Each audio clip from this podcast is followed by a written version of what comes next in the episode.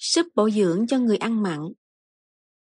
Bao gồm 5 gam đậu đỏ nấu cho mềm chắc bỏ nước 5 gam đậu trắng nấu mềm chắc bỏ nước 10 gam bí đỏ sắc bỏ vỏ 5 gam phổ tai sắc nhuyễn 5 gam hột sen 10 gam thịt bò hoặc thịt gà, thịt tôm, loại tôm lớn, ướp mặn trước, sắc từng lát mỏng. Không sử dụng thịt heo vì thịt heo cực âm. Các thứ trên nấu cho thật rục.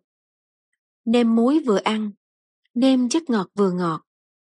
Đây là chất bổ dưỡng thật cao, dùng cho người bị bệnh, hồi sức nhanh.